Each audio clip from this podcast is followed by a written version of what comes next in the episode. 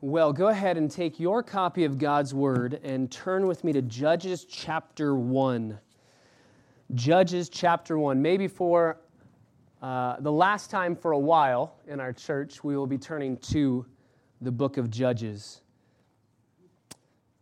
What an amazing study we've had.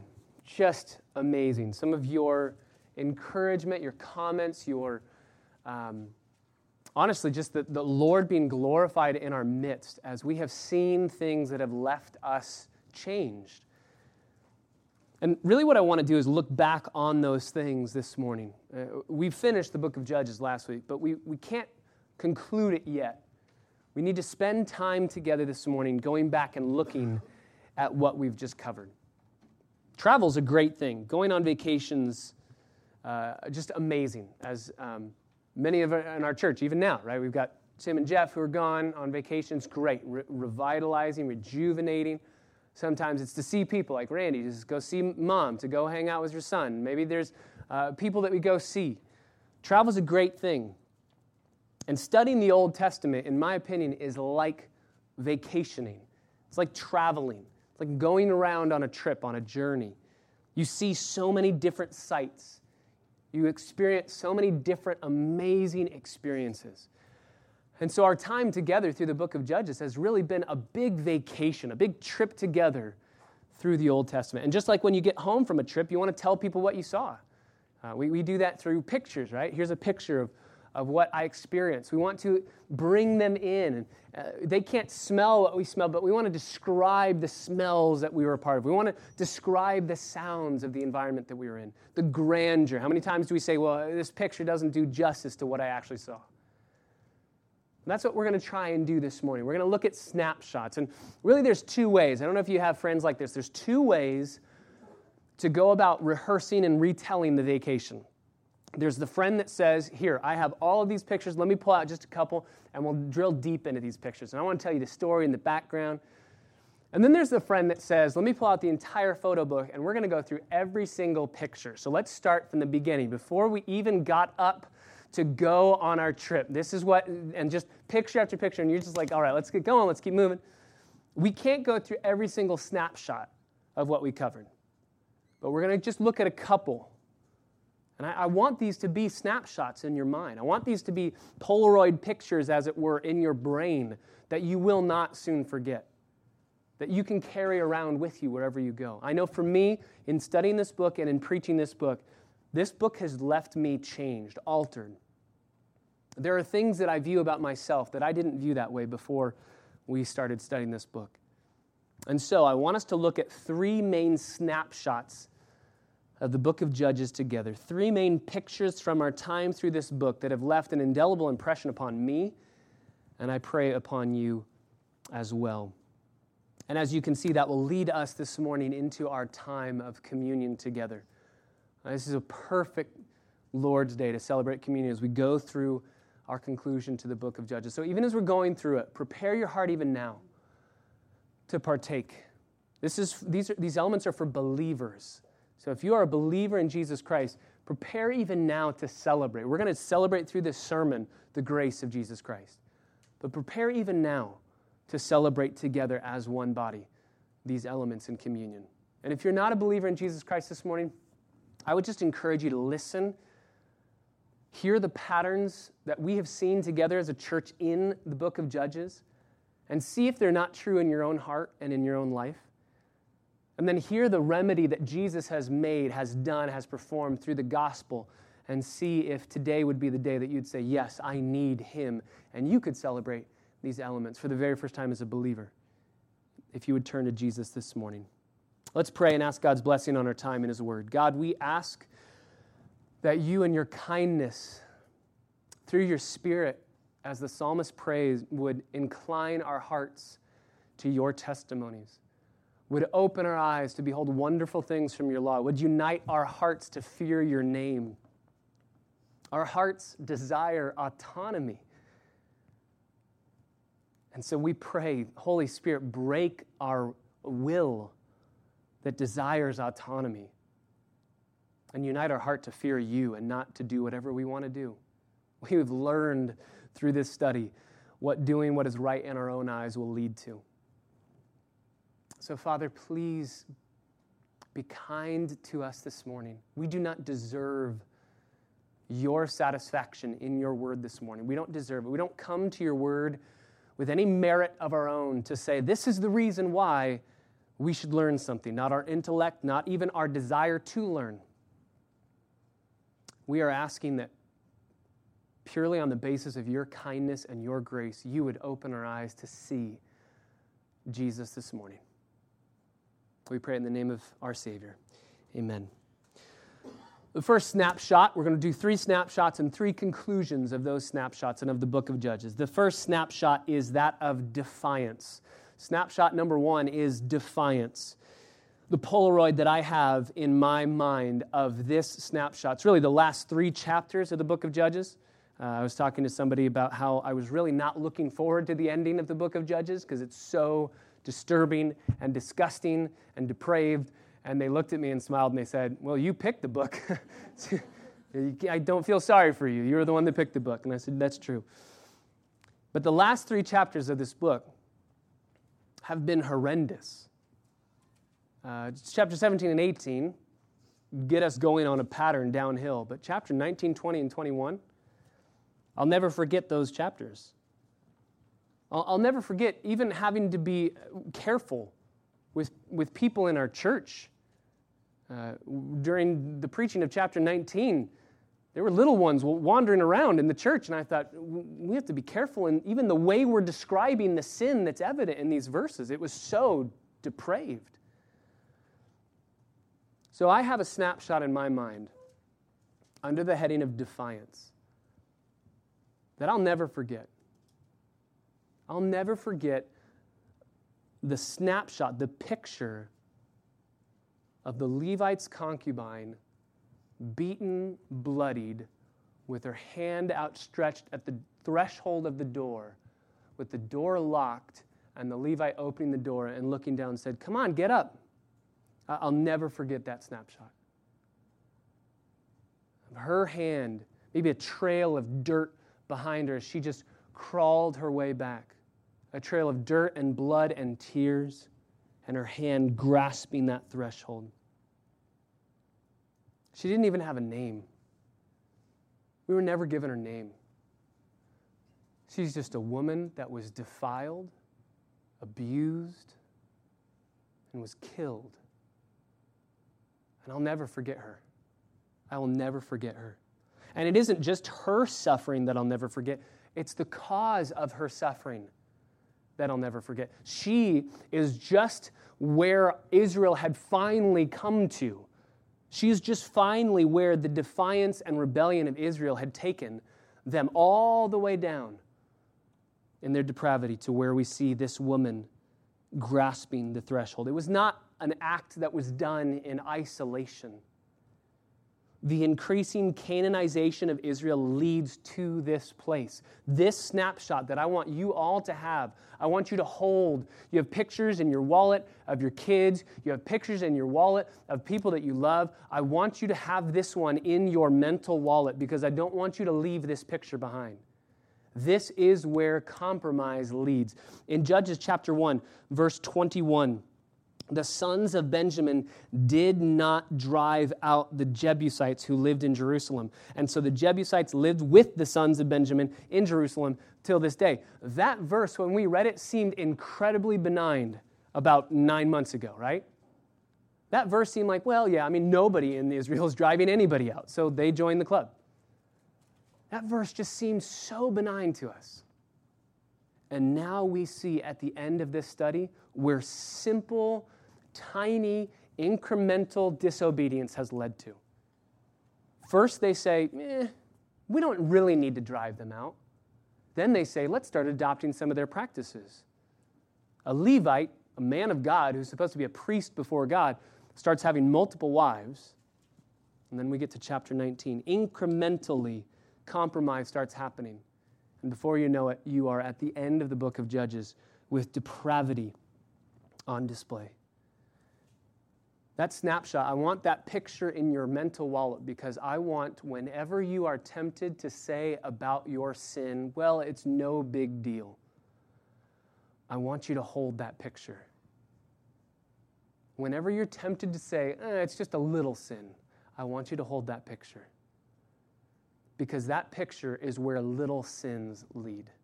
You don't, you don't wake up one day and start living out the sin of that picture.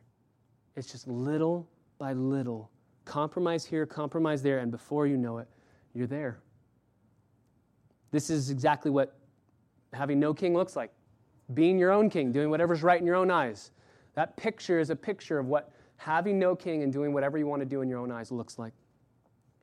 And as you look at that picture, maybe even now the Lord would bring up guilt in your own heart of sin that you've committed. And you see, man, I, I, I definitely have not dealt with this rightly. I have, I have compromised. I've called this little. I haven't really said this is a big issue. That guilt is good. We talked about this in Sunday school. That guilt is good. Let guilt lead you to the one who can deal with it and forgive you. Guilt is good. There are things that are incredibly wrong in a world that is east of Eden, and we've witnessed that close up and personal every Sunday in our study in the book of Judges. So, our first snapshot defiance. Our second snapshot discipline. Our second snapshot is discipline. Now, this picture for me, in my mind, I just see camels. I see camels. I have a snapshot of the woman, and she is in my mental wallet, and I have the snapshot of camels. And if you remember correctly from Judges chapter 6, these camels had a lot of camel bling. Do you remember they kept stealing? The Midianites kept stealing all of the jewelry and all of the uh, precious stones that Gideon and his household had, and the Israelites. In chapter 6 through 7 and 8, moving on into 8, the Midianites were oppressive people, and they were oppressive with their camels. They would wait until all the food had been grown, they would go in, they'd take all the food, and they'd leave. So I just see camels. I see a bunch of camels. I've, I've sat on camels. Camels are not incredibly comfortable, in my opinion. I just have a snapshot of camels. But when I see those camels, what I see is I see discipline. Turn to chapter 2, verse 16. You remember, this was actually one whole sermon, 16 through 23. The Lord raised up judges who delivered them from the hands of those who plundered them. So God raised up deliverers from those who were oppressive, the discipline of God. Yet they didn't listen to their judges, for they played the harlot after other gods. They bowed themselves down to them. They turned aside quickly from the way in which their fathers had walked in obeying the commandments of the Lord. They did not do as their fathers. When the Lord raised up judges for them, the Lord was with the judge and delivered them from the hand of their enemies all the days of the judge. For the Lord was moved to pity by their groaning because of those who oppressed and afflicted them. But it came about when the judge died that they would turn back and act more corruptly than their fathers and following other gods to serve them and bow down to them. They did not abandon their practices or their stubborn ways. So the anger of the Lord burned against Israel, and he said, Because this nation has transgressed my covenant, which I commanded their fathers, and has not listened to my voice, I also will no longer drive out before them any of the nations which Joshua left when he died, in order to test Israel by them, whether they will keep the way of the Lord to walk in it as their fathers did or not. So the Lord allowed those nations to remain, not driving them out quickly, and he did not give them into the hand of Joshua. Why did he not do that? Because their defiance had led to discipline. Their defiance had led to discipline. God is too good and too kind to not allow you to stay in your sin. He is too good and too kind to just let you wander headlong into sin. He will discipline you, He will give you consequences. Your defiance will lead to God's discipline. Turn to Hebrews chapter 12. Hebrews chapter 12. You know this passage, fixing our eyes on Jesus, considering Him who endured such hostility. Drop down to verse 5, Hebrews chapter 12, verse 5. The writer of Hebrews says, You've forgotten the exhortation which is addressed to you as sons. Your sons. So if you're a believer, this is addressed to you. My son, do not regard lightly the discipline of the Lord, nor faint when you are reproved by him. For the Lord loves those whom he disciplines and those whom he disciplines, he loves. He scourges every son whom he receives. He scourges them, he disciplines them because he loves them. Verse 7 it's for discipline that you endure. God deals with you as with sons. For what son is there whom his father does not discipline? You're being disciplined as sons. Discipline comes after defiance. But if you're without discipline entirely, of which we've all become partakers, then you're illegitimate children. You're not sons. If you're not getting any discipline, then maybe you're not even a Christian. Discipline. We tend to just try and get the discipline of God away from us as fast as we can. Brothers and sisters, I just want to ask you this morning is there a place where God might be disciplining you? Is there a place in your life where God might be disciplining you? We talked about this in Sunday school this morning. I've been sick for a while, and I don't want to instantly say sickness equals sin because that can be biblical, but that also might not be, right?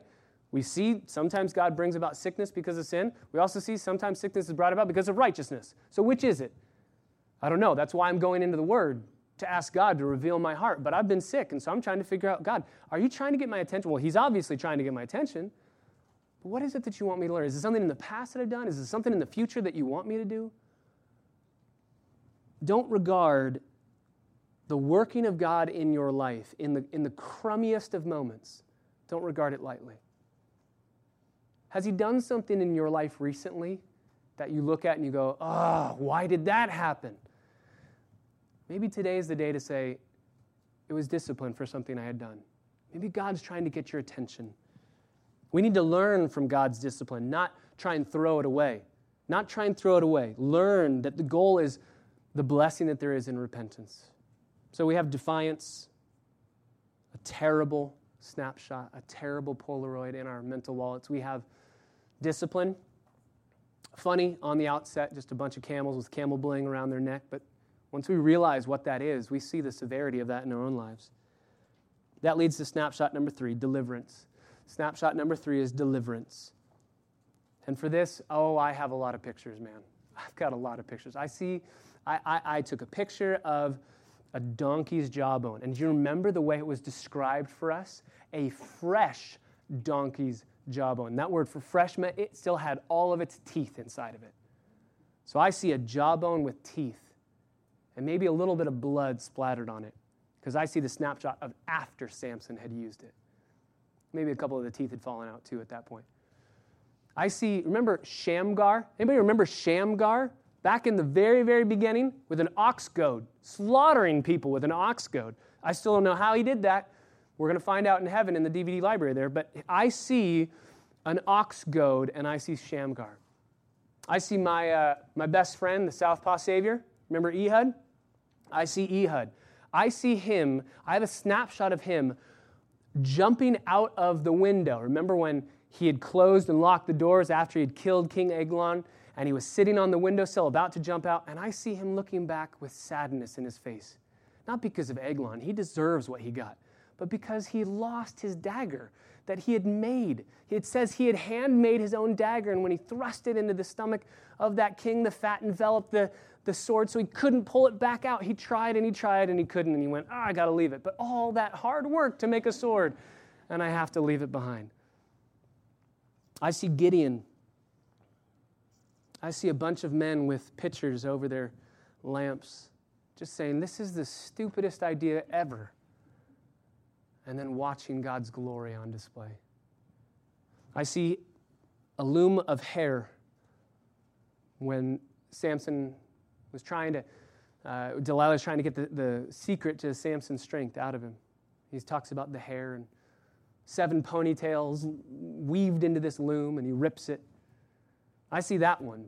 That's a snapshot that has one of those uh, iPhone live pictures to it, because if you look at the picture, you see both of them staring at each other with a broken loom in the back, and they're both very angry, pointing a finger. And then if you press play, you can see a little snapshot of what it is. And when you press, when you hold it down, they're both yelling. She's saying, Why'd you break my loom? He's saying, Why'd you want to take my strength away from me? And they're both fighting. And we, we look and we go, That's what marriage is not supposed to be like. We le- we've learned so many lessons. I see all of these different objects that remind me that God doesn't just discipline his people, he delivers his people. He doesn't just discipline them, he delivers them. I see a hammer and a nail through the, the temple of Sisera. You remember that? I see, I see on display the judgment of God to deliver his defiant people.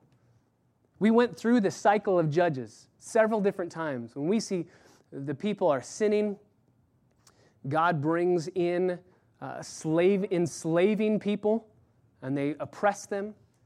And then God's people cry out, please, supplication, help, and God brings salvation.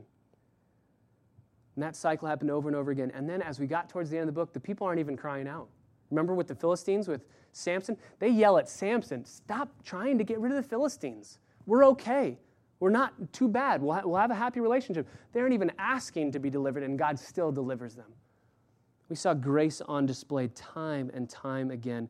God, by his very nature, is a Savior. And you're right if you have ever asked in our entire sermon series through Judges, if you've ever made the statement, man, they don't deserve his salvation. You're right. But neither do you. Neither do I. Neither do we. We have been defiant, just like Israel. God has disciplined us, and He has delivered us through His Son. God is the punisher of sin, He's the discipliner of sin, and He's the deliverer of sin. And how you put all of those together, how do all of those fit? How can God punish, deliver, and discipline sin all at the same time? How does that work? And the answer is the gospel. The gospel is the answer to how all those things can be reconciled together. So I have snapshots.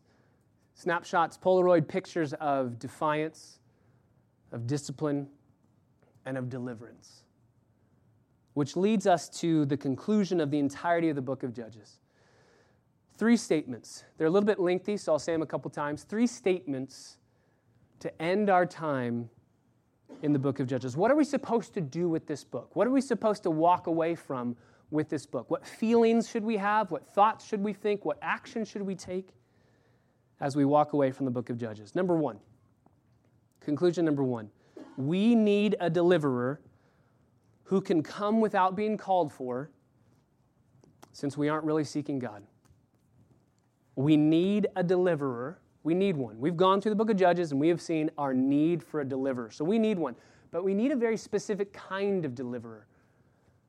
We need a deliverer who will come without being called for because we're not really seeking God anyway. We're like the Israelites who say, We're fine in our enslavement to sin. We're fine.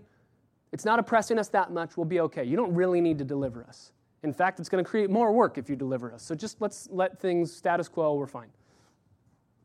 We need a deliverer who can come without being called for, since we aren't really even seeking God at all. We all want our own autonomy. All, we, we all want to do what we want to do. Nobody sins because they have to. Do you realize that? Nobody sins because they have to sin. Nobody's saying, oh, I don't want to do this, but I have to do this. We all sin because we want to sin. We sin because we love it. The only reason sin has any power in your life is because you love sin. Now, on the one hand, that sounds incredibly depressing. Wait, I sin because I love sin and it has power because of my love for it? Yes. That's the bad news. But the good news is because it has to do with your love and what you love the most, then you can defeat sin with a greater pleasure in finding your satisfaction in Christ. If sin did not attract you, it would have no power and as hard as it is to hear that, it's wonderful news because it means that the power to defeat that sin in our lives is just simply a deeper, greater, more satisfying love. So, what is it that you love? This is why we need a deliverer who will come and help us turn us to Him and to love Him because we're not even seeking Him. We don't love Him, we're not seeking Him. That's why we gather together on Sundays to recalibrate what are we seeking? What do we love? That's why we stand up here and we preach. That's why this isn't just a lecture. A lecture is just gaining more information. This isn't a motivational speech. There's a lot of motivational speeches out there in churches that are getting you to have action steps. Do this, this, this, and this, and everybody's rah rah for Jesus. This isn't a motivational speech. A sermon is all about helping you love Jesus more. It's about worship. I want you to walk away worshiping Jesus. Because if you worship Him and you love Him more than you love anything in this world, then you will start to hate sin because you have a superior love. That's what Jesus said. If you love me, you're going to keep my commandments, right? If you love me, you're going to keep my commandments.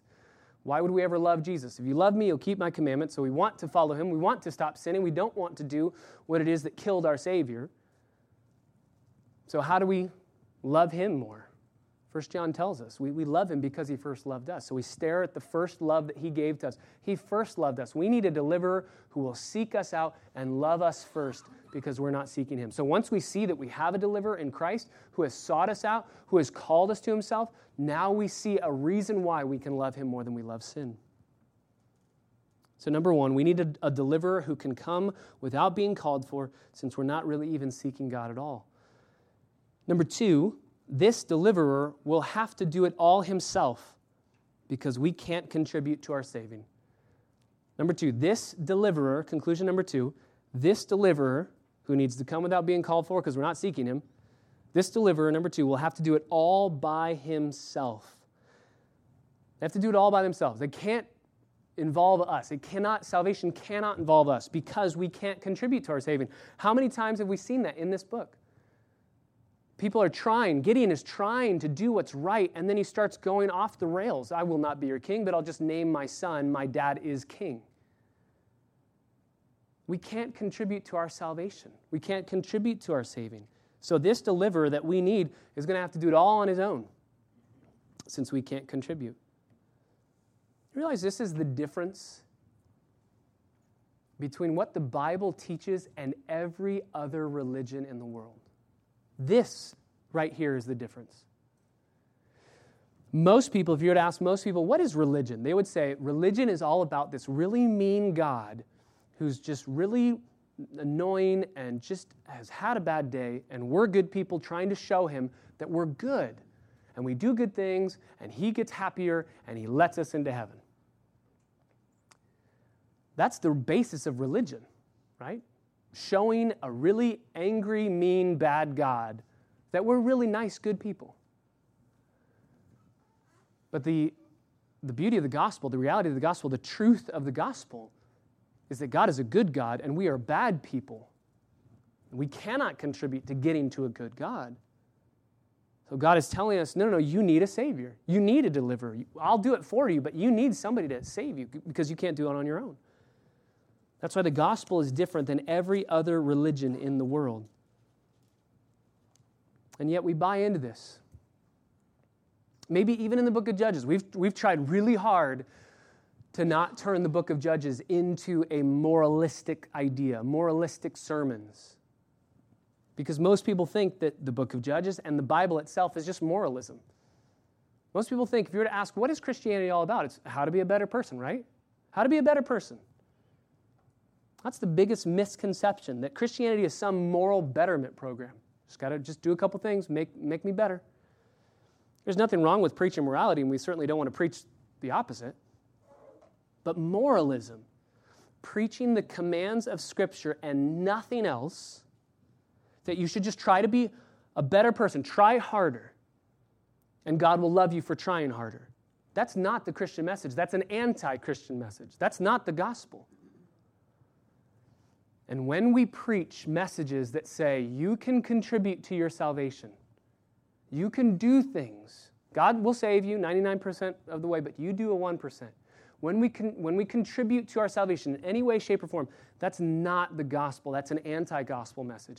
The people in Matthew chapter 7 who are saying, Lord, Lord, we've done all of these things in your name. Look at what we've done for you. And he will say, Depart from me, I never knew you. Because it's not about it's not about doing your doing, it's about his doing in your place. Moralism is a devastating message.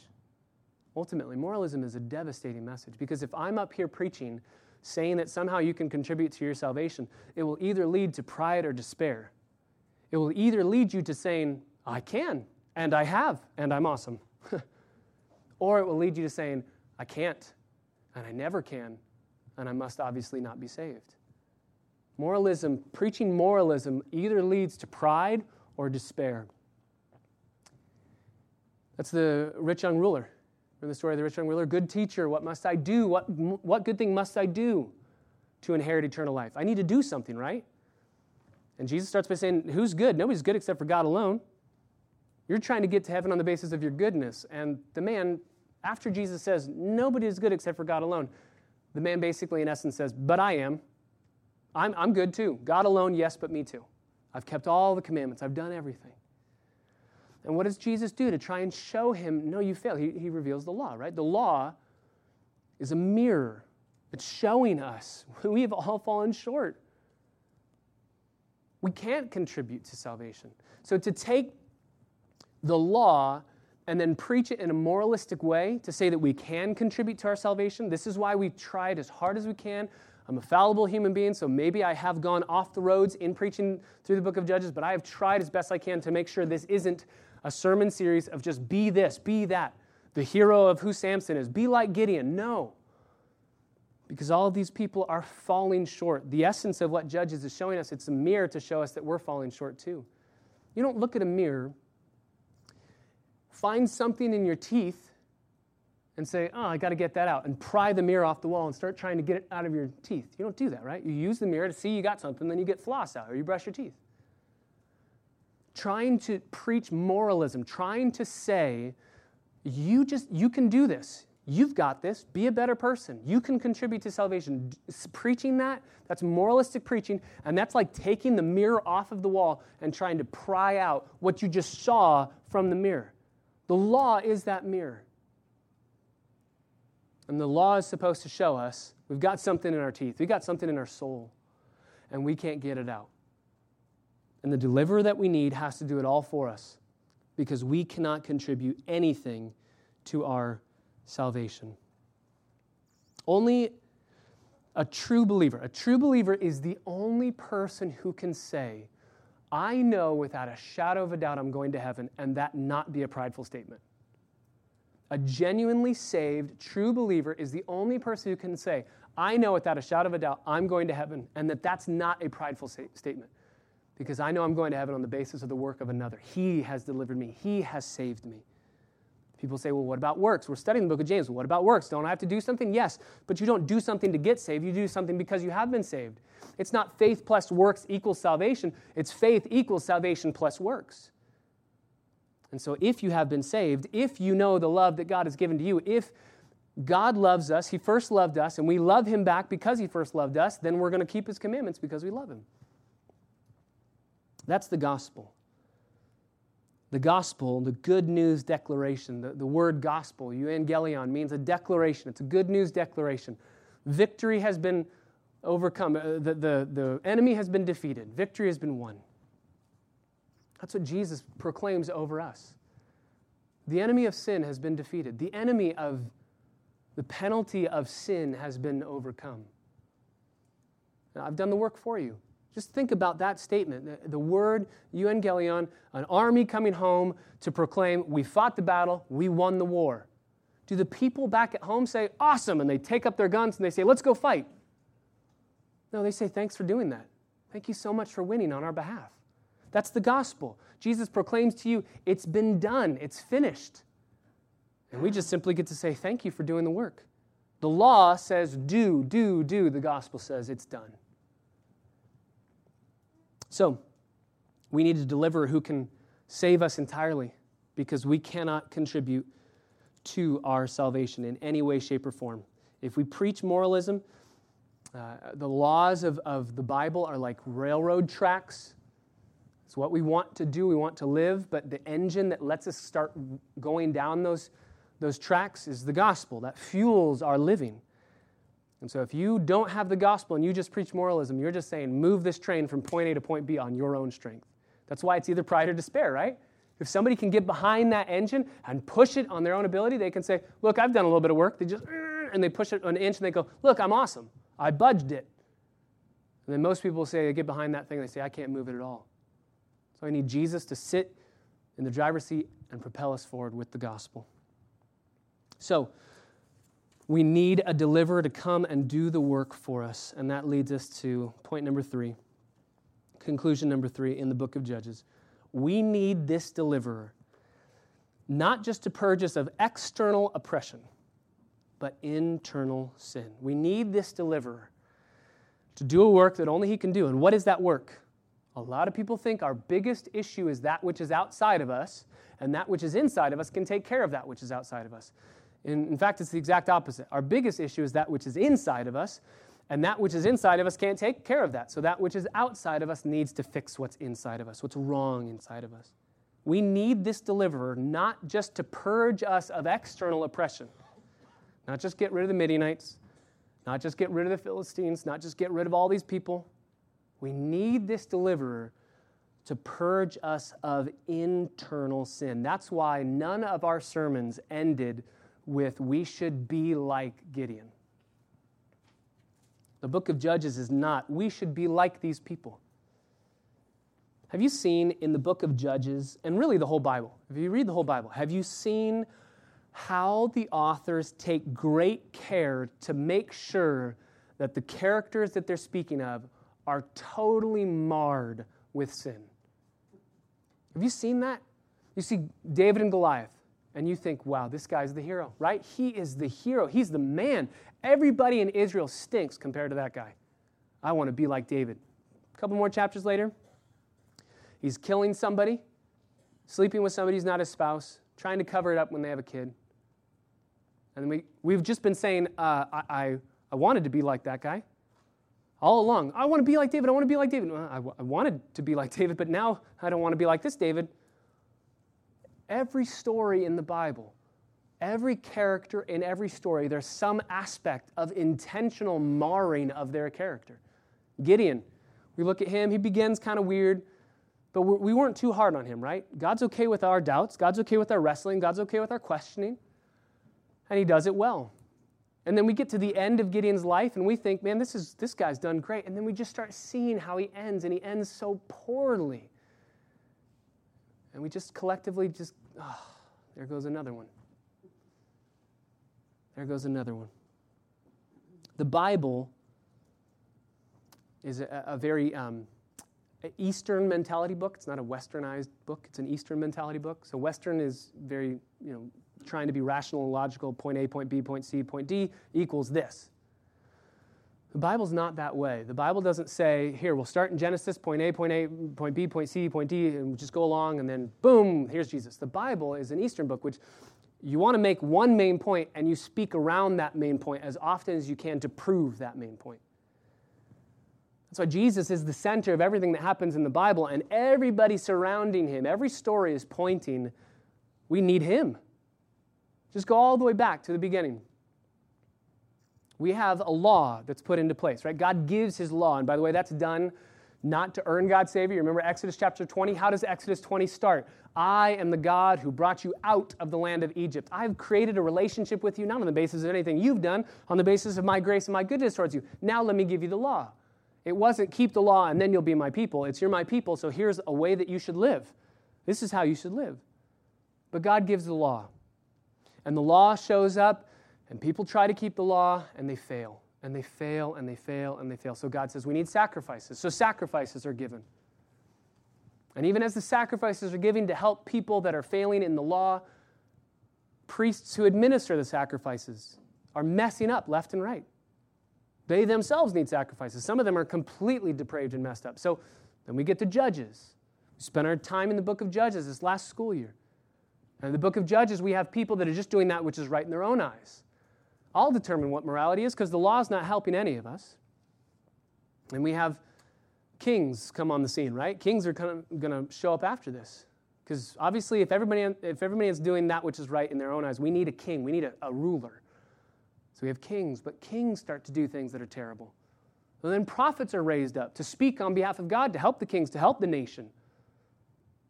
And the people kill the prophets. Every storyline in the Bible is going one after the other to say we need a law keeper because nobody can keep that law. We need a better priest because these priests aren't working. We need a better sacrifice because we have to keep on sacrificing. We need a better judge who doesn't do that which is right in his own eyes, does that which is right in God's eyes every second of every day. We need a better prophet who can actually speak on behalf of God in such a way that we would hear and understand and receive, and he would implant God's truth in our hearts.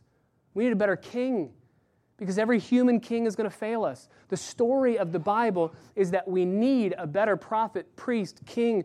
We need a better sacrifice and a better law keeper, and that's why Jesus is the center of everything. He is the prophet, priest, and king that we need. He is the better law keeper because he kept the law perfectly. He is the better sacrifice because he was sacrificed once for all. He is who we need. And the book of Judges has pointed to the fact that he will take care of the biggest issue that we need taken care of. The whole point of the Bible is that there is only one man who provides exactly what we need, and that's Jesus Christ. That's why we celebrate. That's why when we come together to partake of communion, this is a worship service to celebrate what our Savior has done. He is our judge in the strictest sense of the word, our deliverer. He's delivered us from the domain of darkness, and He's transferred us to the kingdom of His beloved Son. So, the heroes in the book of Judges are not the people, not the 12 judges, for as good as they were. The hero is our amazing God who would send, even in the defiance of his people and in their very discipline, he'd send the deliverer, not just a deliverer who would come, deliver, and die, but a deliverer who would come, deliver, die, and then rise from the dead, conquering sin and death once and for all. We come to the end of the book of Judges, verse 25 of chapter 21. Every man did that which was right in their own eyes. End. How do we get out of this crazy cycle? We're just left stuck in that cycle of sin. How do we get out of this cycle? The answer, if you would turn there, turn to the very end of the book of Judges.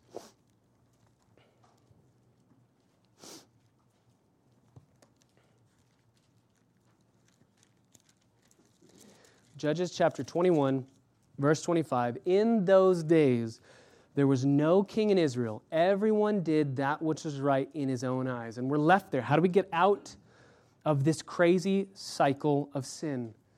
If you turn to the next book, you stumble almost unaware into verse 1 of chapter 1 of the book of Ruth. Now, it came about in the days when the judges governed that there was a famine in the land.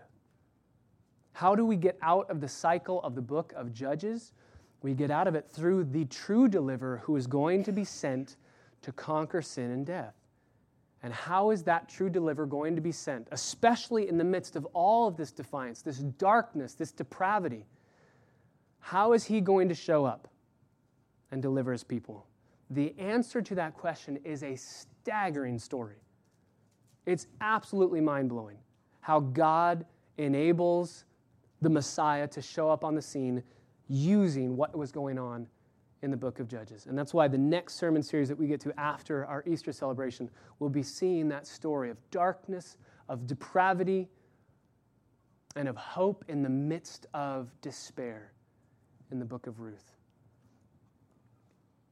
The book of Judges did not slow God down. And whatever you're going through right now, it's not slowing God down.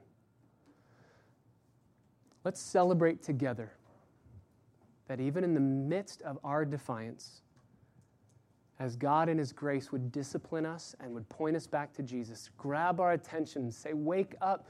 Remember, that's when the prodigal son actually did the right thing. When he, quote unquote, in Luke 15, came to his senses. He woke up and he realized, Oh, my father loves even the lowliest of servants in his household.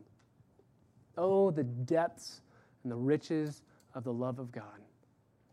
It's the love of Jesus Christ that will compel us.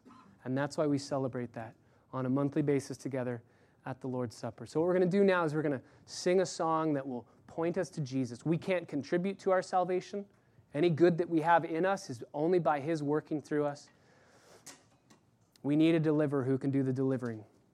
He needs to come without being called, because we're not seeking him. And he came to seek and to save that which was lost. Father, we thank you for our amazing study through the book of Judges and the way that we've been able to see Christ, even this morning, so clearly from the pages of Scripture that point us to our need for a prophet, priest, king, a law keeper, a better sacrifice. And the fact that you would give up your son for depraved, defiant people. Even while we were yet sinners, you would give him up for us. That is wondrous love. that we say with the hymn writer, What wondrous love is this, O my soul? How can you love us that much? What gift of grace is Jesus our prophet, priest, king, deliverer, and redeemer? God, help us to love him more as we sing. In the name of Jesus, we pray. Amen.